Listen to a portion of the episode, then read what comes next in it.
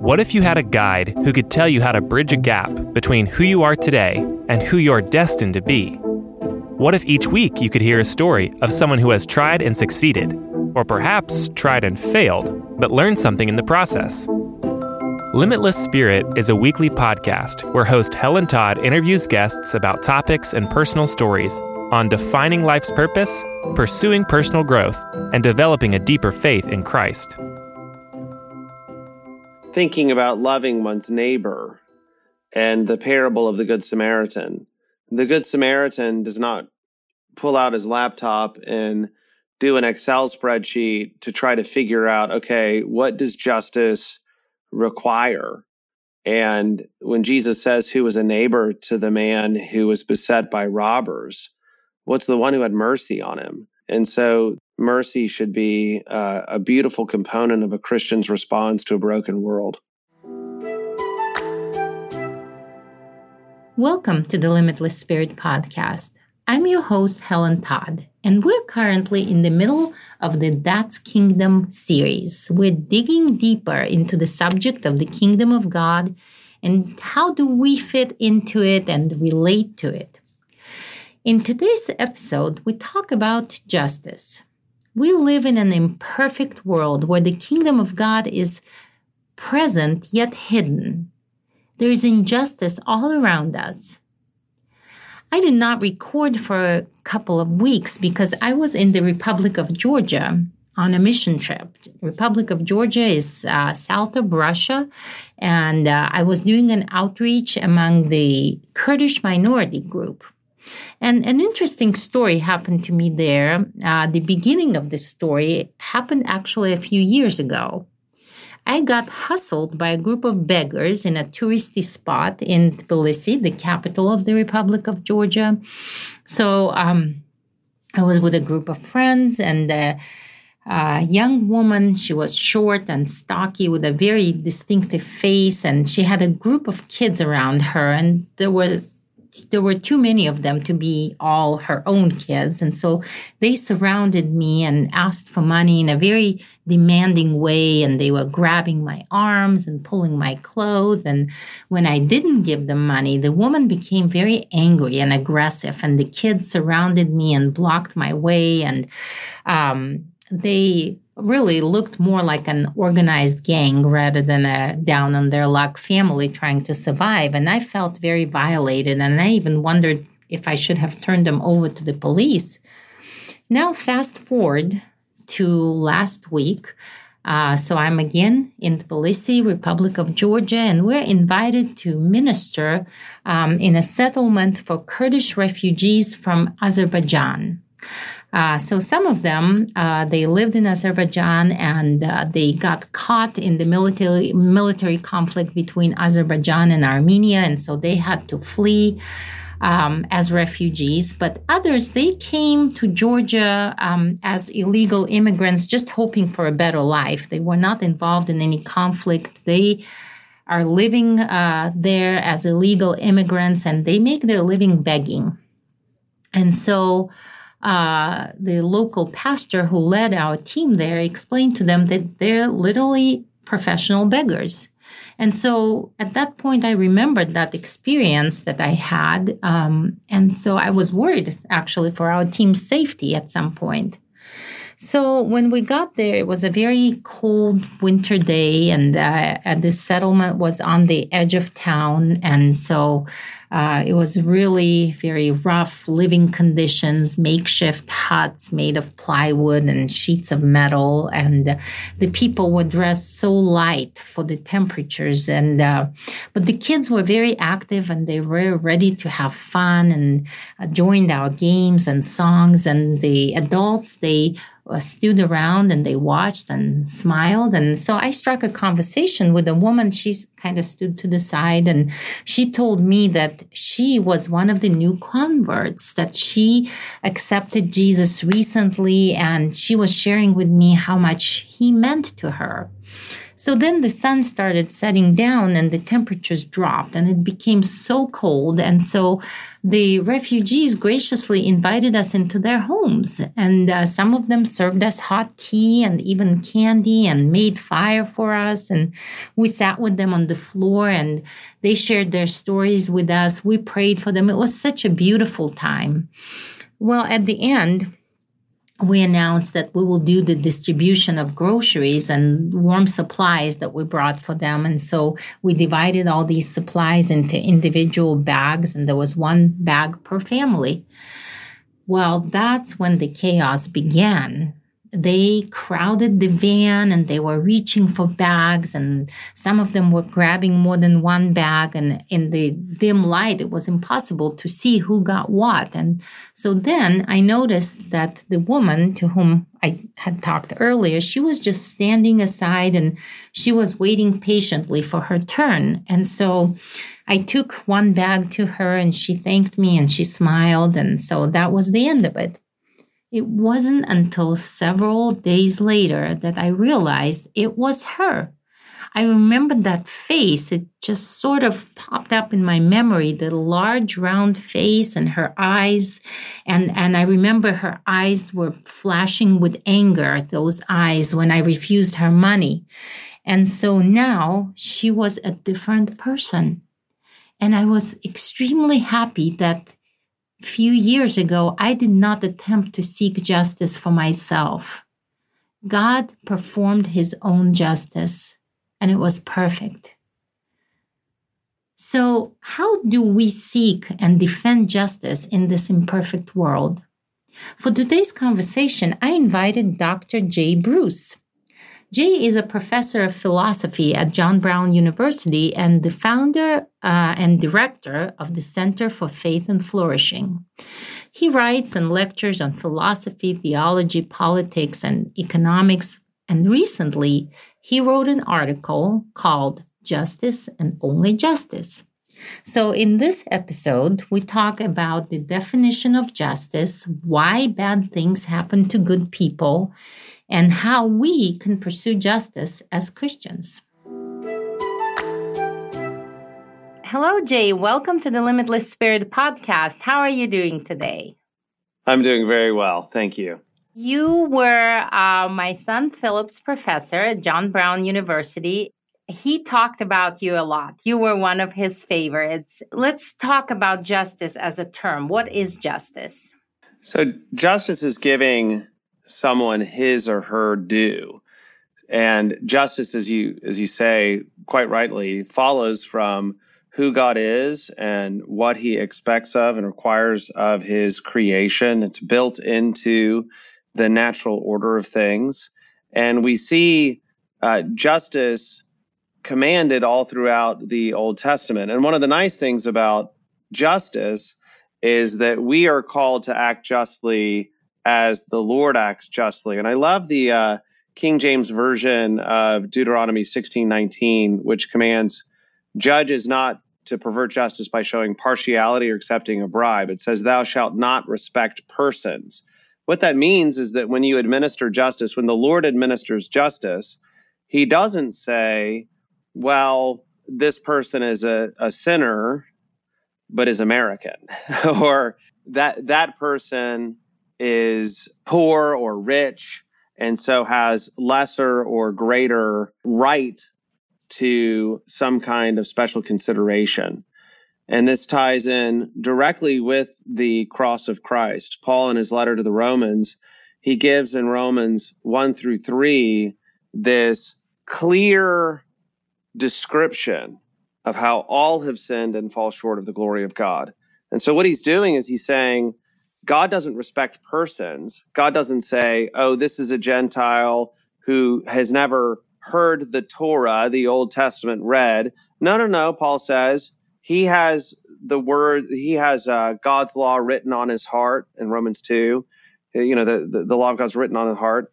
Then, oh, what about the Jew? Well, the Jew has uh, received all of the commandments of God, and they've all sinned and fallen short of the glory of God, which is why God must punish sin. When we get to Romans 8, and there's therefore now no condemnation for those who are in Christ Jesus, it's appropriate for us to say, well, where is the righteous anger of God against all sinners gone? And we have that answer in Romans 3. It's fallen on Jesus. Christ was punished in my place, so I'm not punished, but set free. And it's interesting, the New International Version, I like it. I, am an ESV guy, but I like the NIV translation of this part of Romans 3, where Christ is put forward as the sacrifice for sins. And, speaking of God, so as to be just and the one who justifies those who have faith in Christ Jesus. So, from the Old Testament, when God is giving in Exodus all the commands about this is how you should judge, all the way through the New Testament, when Paul is talking about the doctrine of the atonement, how God overcomes the gap caused by sin between him and his creation, there is this concern of impartiality and judgment. And that's why salvation can be a free gift because Christ did the work to satisfy God's justice so that I can be offered salvation. So, you know, one of the typical questions that a non believer asks someone who wants to introduce them or try attempts to introduce them to Christian faith is if God is so good, if God is so just, why do bad things happen to good people? For those of us who believe in God, it is uh, very easy to accept God's justice as the foundation for true justice. But how do we mitigate that with someone who is not a believer in God? I'd say there are two concerns here. The first is to make clear that God is not the author of sin. So, uh, wicked people do horrible things. So, just to make sure, make clear that it's a question not of God doing evil, but narrowing the focus of, well, why does God permit evil? It's not as, and I'm not speaking in any way glibly whatsoever, but the person who murdered so and so is the person who's responsible for the murder. You know, God's not responsible, just as I'm not responsible for somebody else stealing your bicycle. that, you know, like it's a question of agency. So God's not the author of sin. Why does God permit sin?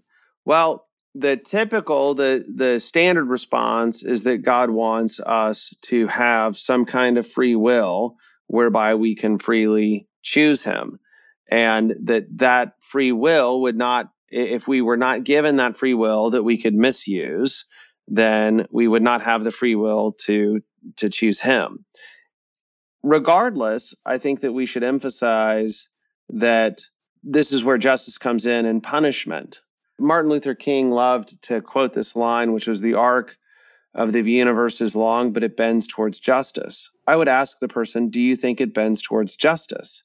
And if the answer is yes, then why? Well, it's because even if the person who does wickedness is scot free in this life, is never caught, God is a just God and will punish that person in hell. I was doing Christian work uh, with the church in London.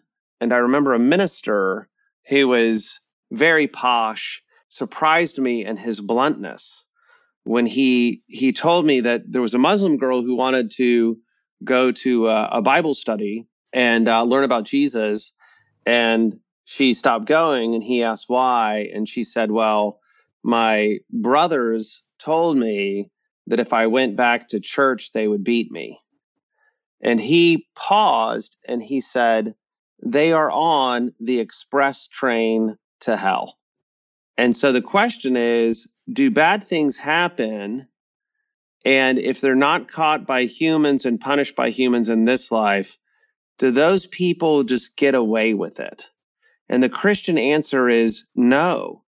God punishes people in the life to come the wicked are punished. And so I think it's a great comfort to those who have been uh, severely mistreated that uh, they can say, Vengeance is mine, I will repay, says the Lord. uh, so I can stand back and wait for God's vengeance. One last thing is, of course, that the greatest human evil ever perpetrated was the crucifixion of the Son of God. So the greatest wickedness is when a man who never did any wrong, his close companion Peter said of Jesus, he never sinned. A close companion, that was his testimony. And yet Jesus was crucified between two thieves. And in Acts chapter 2, when speaking about that, Peter marvels how God is so powerful that he uses the wickedness of men even when acting against them to accomplish his purposes. So I think that there's a call to trust there and to marvel at God's not asking Christians to really suffer in this life when Jesus was, you know, born in a palace and coronated as king in the temple in Jerusalem. No, he was born to peasant parents, to poor parents, and he had a hard life and then he was crucified. Uh, and that's that's the one whom Christians follow because he was he was raised again. Uh, very true, and I completely agree with you. So um, we have established that the present world is full of sin, and therefore there is injustice everywhere, and uh, yet God calls us to seek justice, uh, to perform justice. So, what does it look like for us uh, being in such an imperfect world to fulfill that commandment? That is an excellent question. It admits of near infinite variation because it depends upon one's uh, position, one's influence. Obviously, if one holds any kind of public office or even an office in uh, a private corporation or at a university, uh, or at a church, then the goal should be to judge with impartial justice, not to respect persons. And so I think that being mindful of how we can judge impartially is important for everyday life. I also think that another component is obviously when there are injustices, if people are judged by respecting who they are, then then we should speak against it. Then we should act against it. We should be motivated and and be willing to say the the awkward thing. I also want to say that we shouldn't be so focused on justice that we neglect other aspects of moral decision making. So it could be that justice does not require me to do a particular activity, but nevertheless, God may put it on my heart that we should start a homeless ministry or we should be really engaged in a I'm just kind of making this up, in a, a recycling program or whatever. Like, the, the, and we don't have to paint that as something that justice requires, because I think the world wants to speak merely and only in the language of justice, because if something is a question of justice, you can exert coercive power over people. This is justice, therefore we're going to put you in jail if you don't do this, etc. Whereas Christians, I think we should have a broader conception where we can say, okay, justice narrowly defined, understood as impartiality, may not speak to this issue, but this woman in the church is hungry and we we have to feed her. We have to make sure she's okay so that's where I would say act with justice, but understand that that action may be broader, but don't kind of muddy the waters of what justice is in order to defend your position. Love ought to be a, a major motivator for the church. So let's uh, go back to your essay, and you talk in your essay about different types of justice, right? That we, we hardly are focusing anymore on just justice we have adjectives attached to it. And we we talk about social justice and racial justice. Let's talk about social justice. It's a very um, difficult subject. From the christian perspective there are very opposing views on that subject. So what what are your thoughts on that? So if somebody uses the phrase social justice the first question I think to ask is what do you mean by social justice? It, I'm reminded of uh, Aristotle. He says everybody thinks that uh, we act for happiness, But the real question is what do people mean by happiness, right? Is it you're flourishing? Is it some uh, temporary buzz of pleasure? so, what do you mean by social justice? And so sometimes people will just mean, well, by social justice, I think the law should be impartially applied in society. And so that then is really, in my mind, just justice simpliciter. It's justice, only justice, but you're just talking about justice in the culture at large. I don't know if it was uh, Michael Novak or somebody else who said sometimes when people say social justice, they actually the subtitle reads there should be a law against that. Right? They're just they're, it's just a slogan to say i don't like that and we should make that illegal or i don't like that and we should force people to do this. And so you have the justice as fairness of john rawls i think is a classic instance of social justice. And there rawls wants to say that what we have to equalize is our prospects that people with the same talents and ambitions should have the same life prospects. Well, that's where things get complicated for the Christian, in my mind, because a Christian's response to what Rawls calls arbitrariness of nature is uh, the doctrine of providence. So God has given me the parents that He's given me uh, with the resources that they have so that I could do things that if I'd had the same talents and ambitions, I wouldn't I wouldn't have been able to do what I've done. Conversely, if my parents had been, you know, richer than they are, I could have had all sorts of other life prospects. So I, I know people who have been raised in poor conditions, and I know people who have been raised in richer conditions.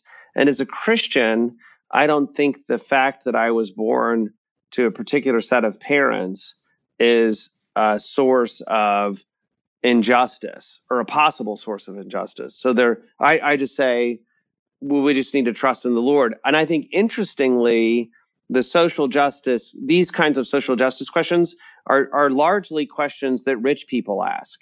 It's not, I mean, if you're in poorest Africa or West Virginia, I think where people are scraping two nickels together, I actually think that they are hoping that things will get better and trying to make a life for themselves as opposed to, you know, cursing their their bad luck. They're just trying to survive and then I think Christians in those cultures are really trusting in in God's providence and they may work themselves up to a place where they have a steady job and can provide for their families in a way that the average American would go, that's, you know, poverty, but they're actually rejoicing in the Lord that they're that God is providing for them. So I do think that this equalizing justice, if if that's what people mean by social justice, that creates real problems for for Christians. So would you call socialism equalizing justice?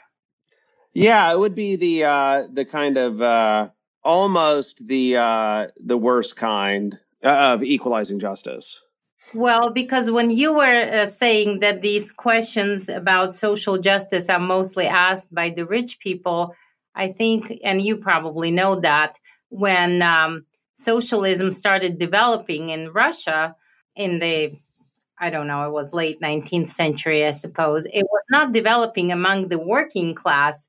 It was developing among the intelligentsia and and the and the yes right. rich people. They're the ones who came up with these ideas and initiated the revolution. So that's that's kind of a interesting parallel there. And of course you know uh, soviet union is a great example of how it really doesn't work very well, or nor does it solve any problems. And so, but at the same time, you know, we we have this natural, unless a person is completely morally deficient, we have this natural desire to see justice performed, to seek justice.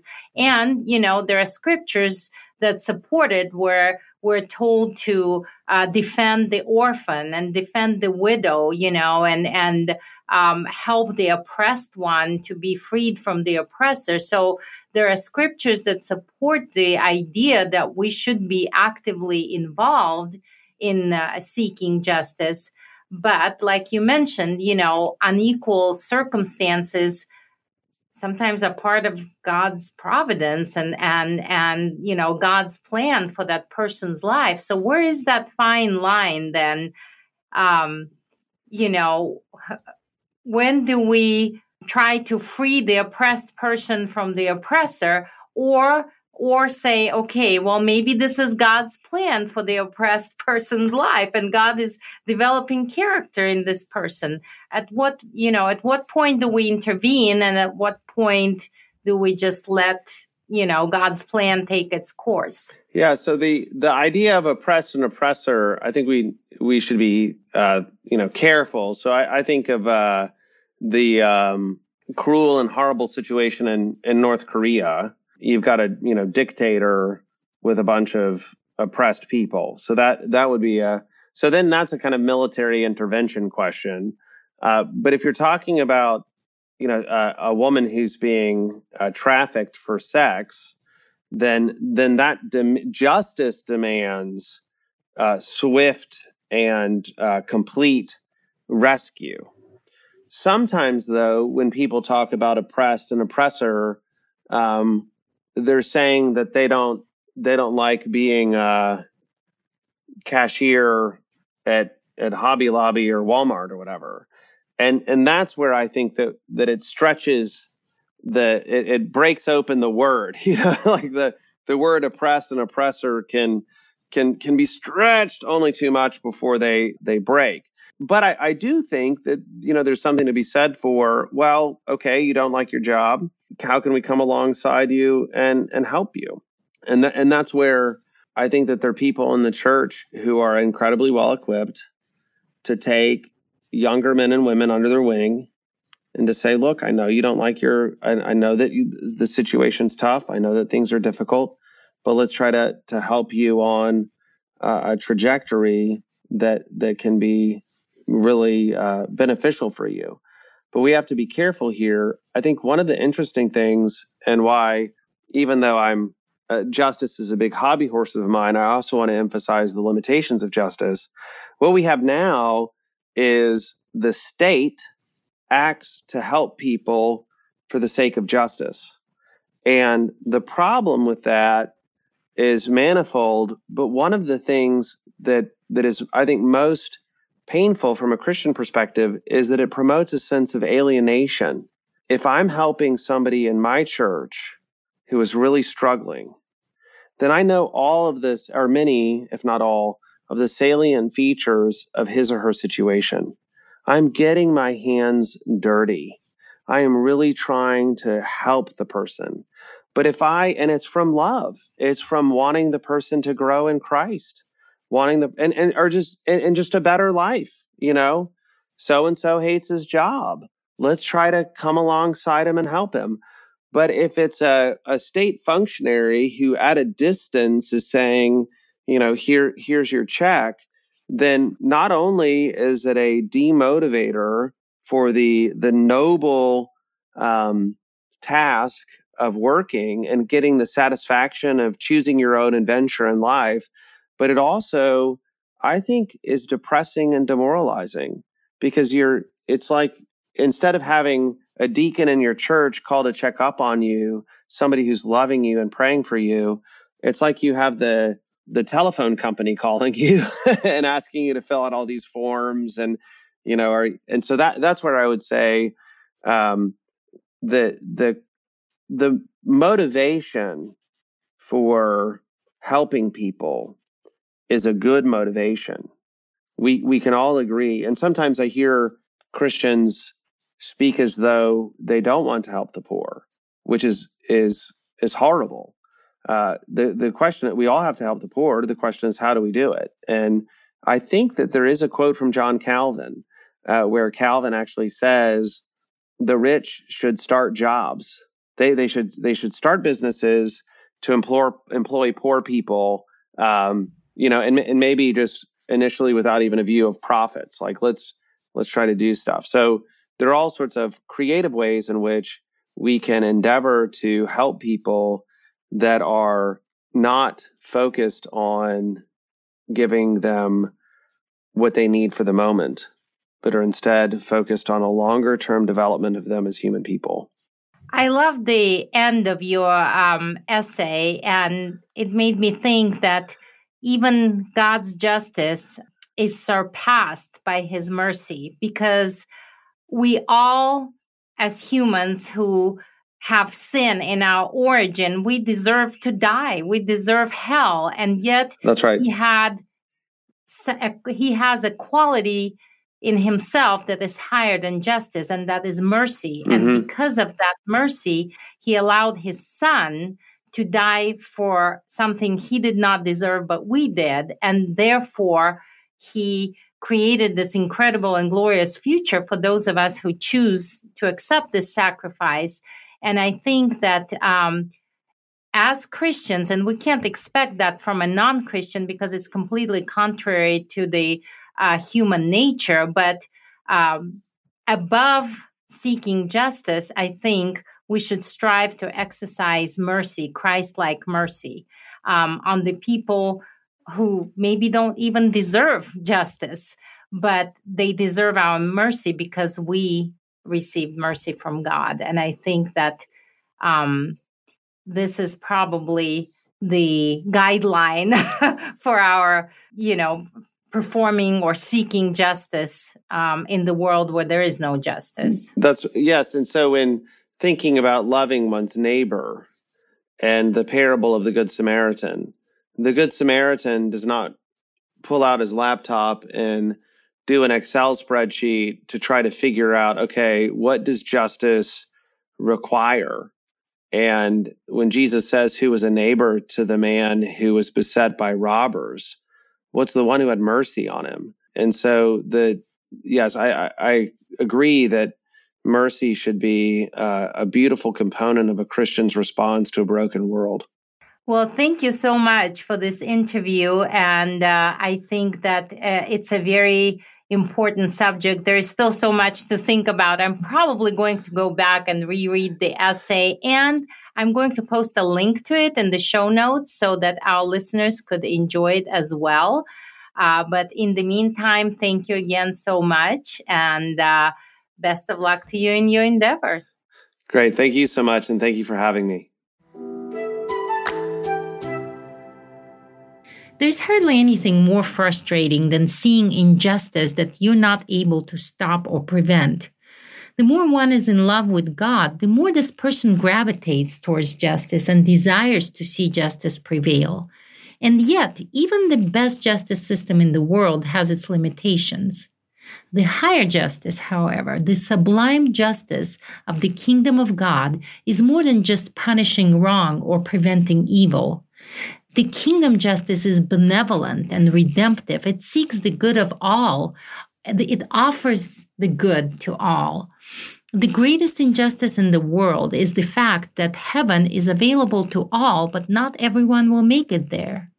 If you are interested in the work that we do here at World Missions Alliance in sharing the gospel, helping those in need, and building the kingdom of God, or if you would like to register for our upcoming conference, uh, the Greater Purpose Conference, I encourage you to visit our website, rfwma.org, for more information. There you can find out how you can become involved, how you can discover your greater purpose, and um, how to uh, come and be with us at the Greater Purpose Conference, March 30th, 31st, and April 1st in Branson, Missouri. I hope you enjoyed this episode of the Limitless Spirit podcast. Until next time, I'm Helen Todd. Limitless Spirit podcast is produced by World Missions Alliance. We believe that changed lives change lives. If you want to see your life transformed by Christ's love, or if you want to help those who are hurting and hopeless and discover your greater purpose in serving Christ through short term missionary work, check out our website, rfwma.org and find out how to get involved.